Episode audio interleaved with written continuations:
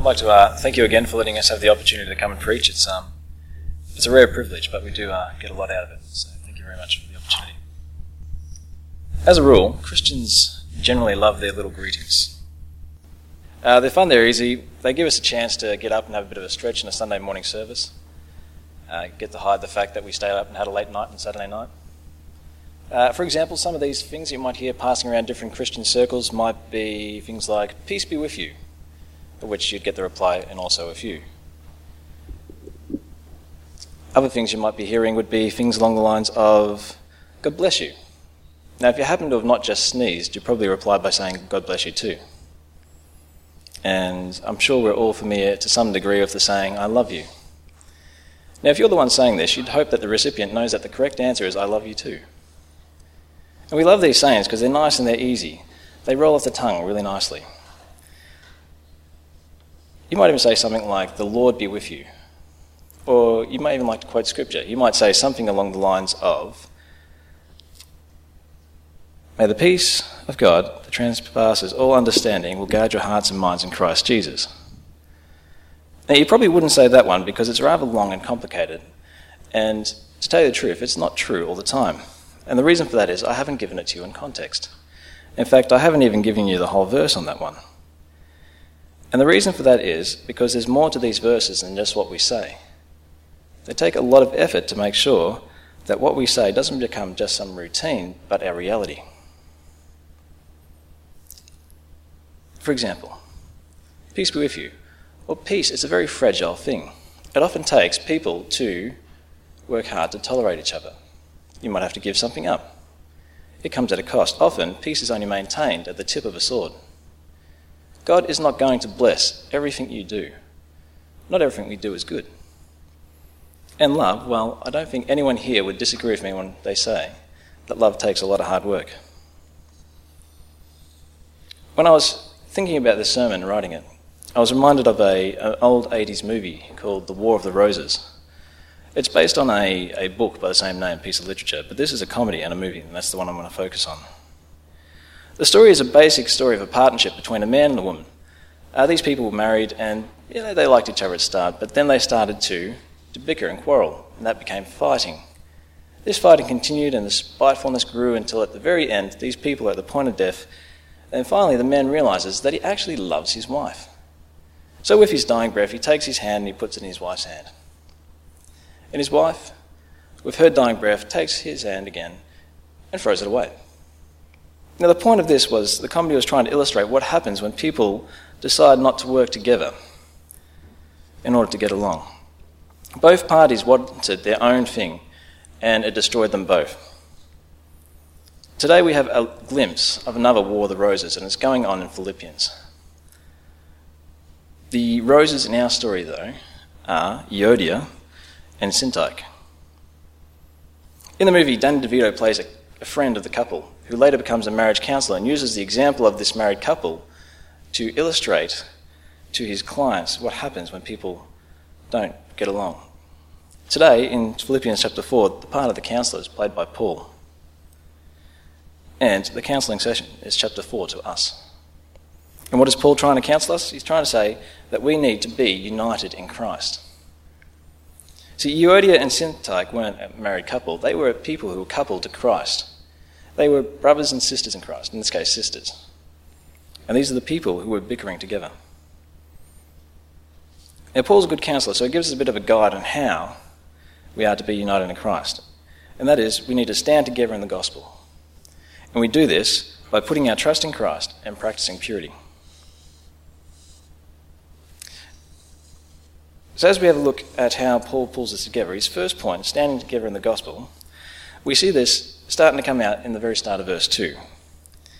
Verse 2 says, I entreat Euodia and I entreat Syntyche to agree in the Lord. Paul wasn't wasting any time here, he was straight to the point. With the Philippians, is saying, I have heard how you are arguing over matters of doctrine, and I'm pleading with you to agree with each other. What is he asking them to agree to? Well, he's asking them to agree in the Lord. Christ is the key. And these ladies are fighting these ladies are fighting over how to live out the Christian life. How do they do it? And Paul's saying, it's not important. Get over it. What you need to be doing is agreeing in the Lord. He wants them to be united in the Lord because it's the Lord that saves, and not how you live out your Christian life that's important. But there's more to this point than just getting along with the brothers and sisters in Christ, isn't there? Paul is making a much bigger point, and we see this as it comes out in verse 3 that it's not just to get along with our brothers and sisters, but it's our responsibility as a church to make sure that they do.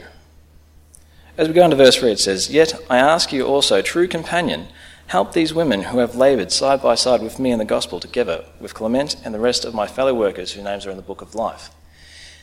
He's talking about Christians, a community of Christians, and he's saying it's your responsibility too to make sure these people are getting along. Too often we think it's not our problem, that we don't have to get involved in, but Paul makes it very clear here that it is our responsibility. Yes, I ask you also, true companion, help these women. The charge to the church is to be working together to keep the focus on Christ. Now, it sounds easy when you say it like that, but it's not so simple. Or is it? In our towns and our communities, we have many denominations. There's always different ways of worshipping our Lord Christ. Even within our own congregations, we'll always find something to disagree on. The trick is, quite often we want to play this game called Who is the greatest and who is the least? But we just need to remind ourselves that when the apostles played that game, they got it very wrong. So, what does it mean for us then? Well, it means that we need to keep the focus on what we are certain on and what is most important, and that is that what God has done for us and not what we do. No one will ever be saved by baptism, by taking the Lord's Supper, by speaking in tongues, or by knowing your Bible very well. It's not that, it's what Christ has done for us by taking God's wrath against us upon himself that we might be reconciled to God. It's in understanding this that we become Christians.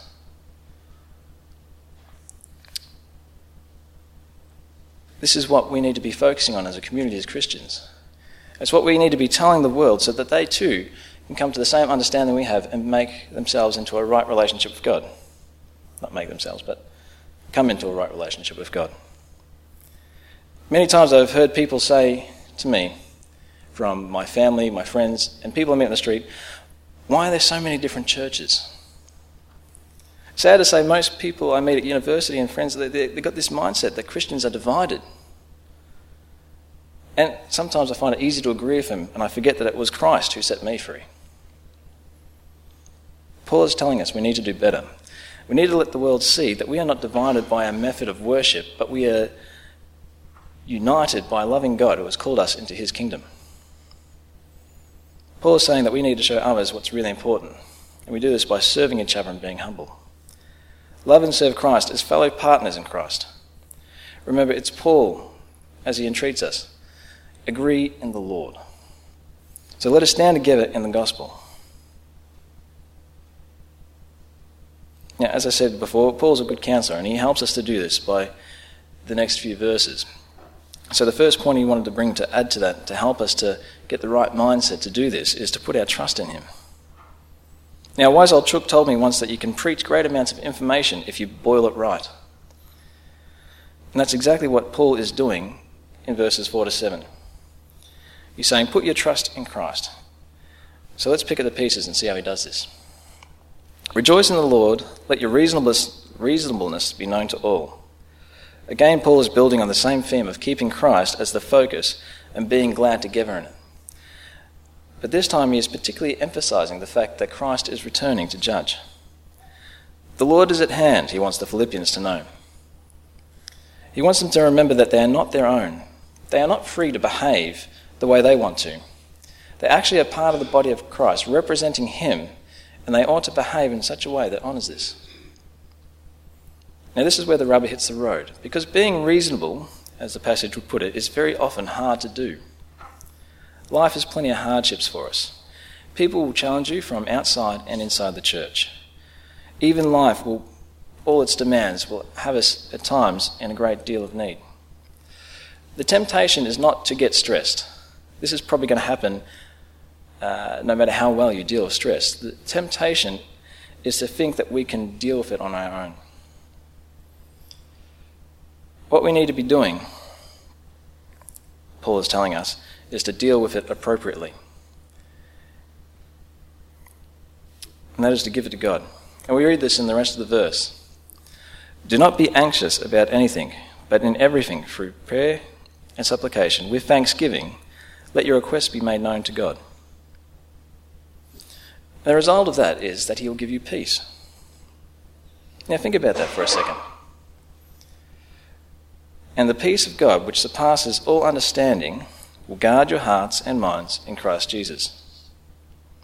Now, Paul was speaking to a Roman colony. These people knew what it meant to be guarded. They were surrounded by walls and guards, a garrison of soldiers. The image that Paul was trying to give to them was a serious security image. He was telling them that when they put their trust in him, he would guard their hearts and minds. So put your trust in him. Let your rejoicing and your thankfulness be genuine. Let your reasonableness, let your reasonable be reasonable with your brothers and sisters. Work hard to be united together. In all things, whether they are hard and you are anxious or not, show that you trust God. Put it all in prayer. Give it to your Father first Put your trust in Him. This is Paul's first thing he's saying that will help you when you're trying to get along with your brothers, to being united. The second one was to practice purity. Now, here's tip to unite with others in this. Before I go into it much, I've got a question for you just to ponder in your heads as you're thinking about it. I want you to think about what you associate with the word pure. What do you think is the big idea of the word pure? Now, when I was thinking about this, I come from an engineering background, so I was naturally thinking of purifying metals. How they'd boil the metal in its raw ore until all the purities would surface and they'd scrape it off, and there'd be no impurities left in the metal. It would be 100% rigid, unblemished, perfect. And this is the same idea that Paul is giving us, saying the way to reach our fellow Christians is to be a, that reasonable Christian the one uniting people together. But to do this, you need to be walking the walk and talking the talk. You need to be practicing that purity. Now, it's a beautiful passage in verses 8 and 9, isn't it? Why? Because there's nothing really bad in it. There's no, it's, it's kind of like that cheesy Hollywood romance or a, a midday family special. In fact, it's even better than that because there's no adversary to overcome, there's no evil to endure. There's no envy, there's no wickedness, there's no sin. This is precisely why Paul uses, writes this passage. Paul is saying that if you want to be without sin, if you really want to be that reasonable Christian, if you want to be the kind of person who is uniting Christians together, then you need to be f- focusing on that picture of perfection and making it your reality.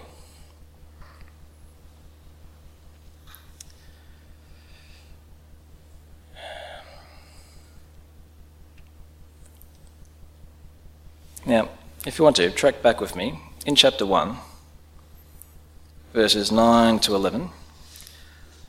Paul writes,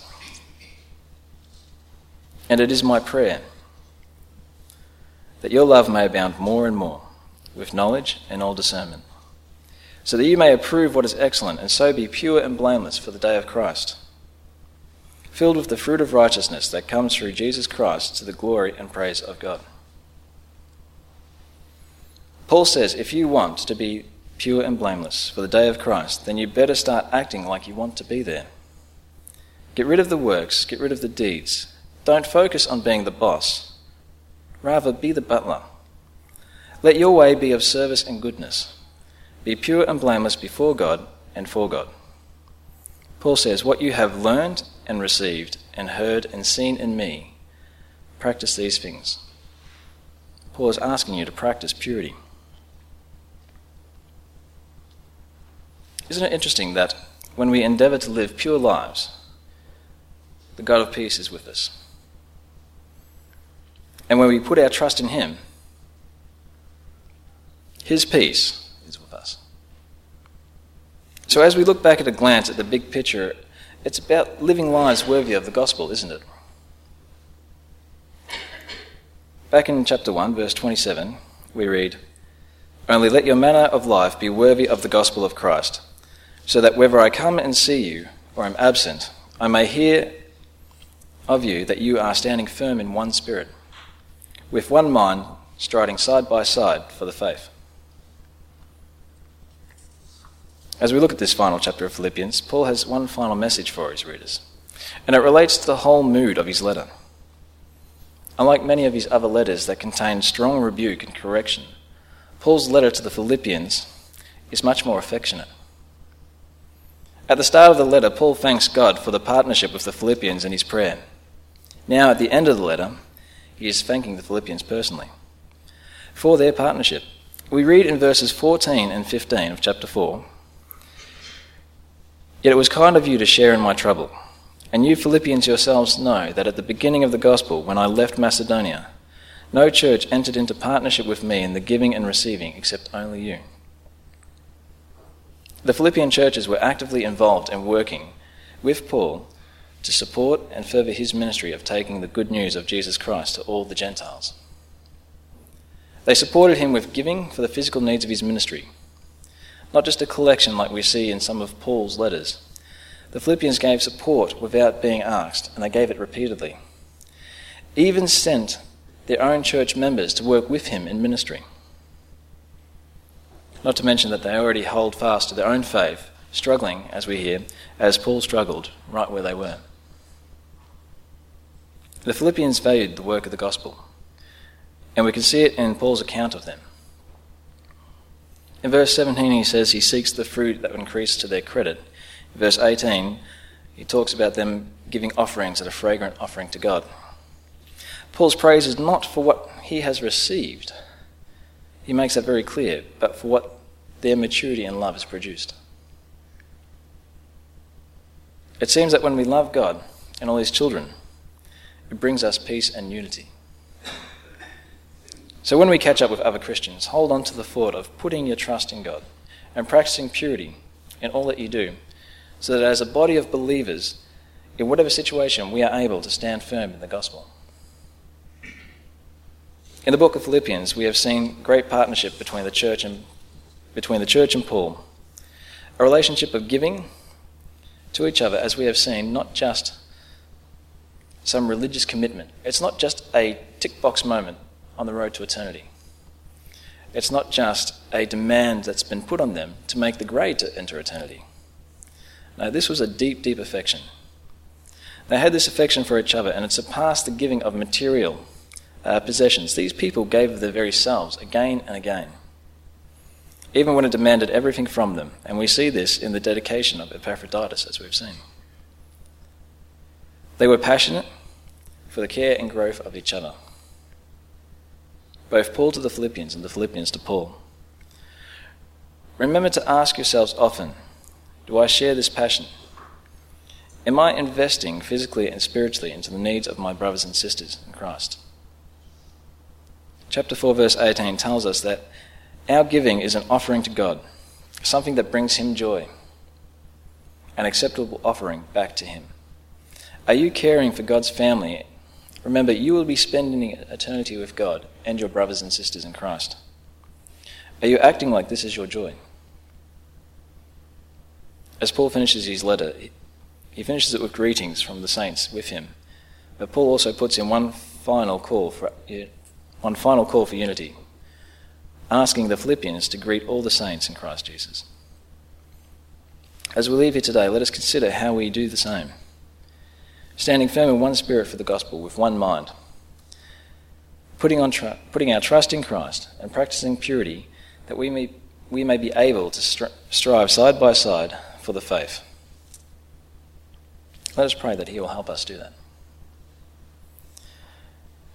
Uh, Father God, we thank you that uh, you're an almighty and, uh, God, that you sent your Son that we might know salvation, that we might know you and have a right relationship with you.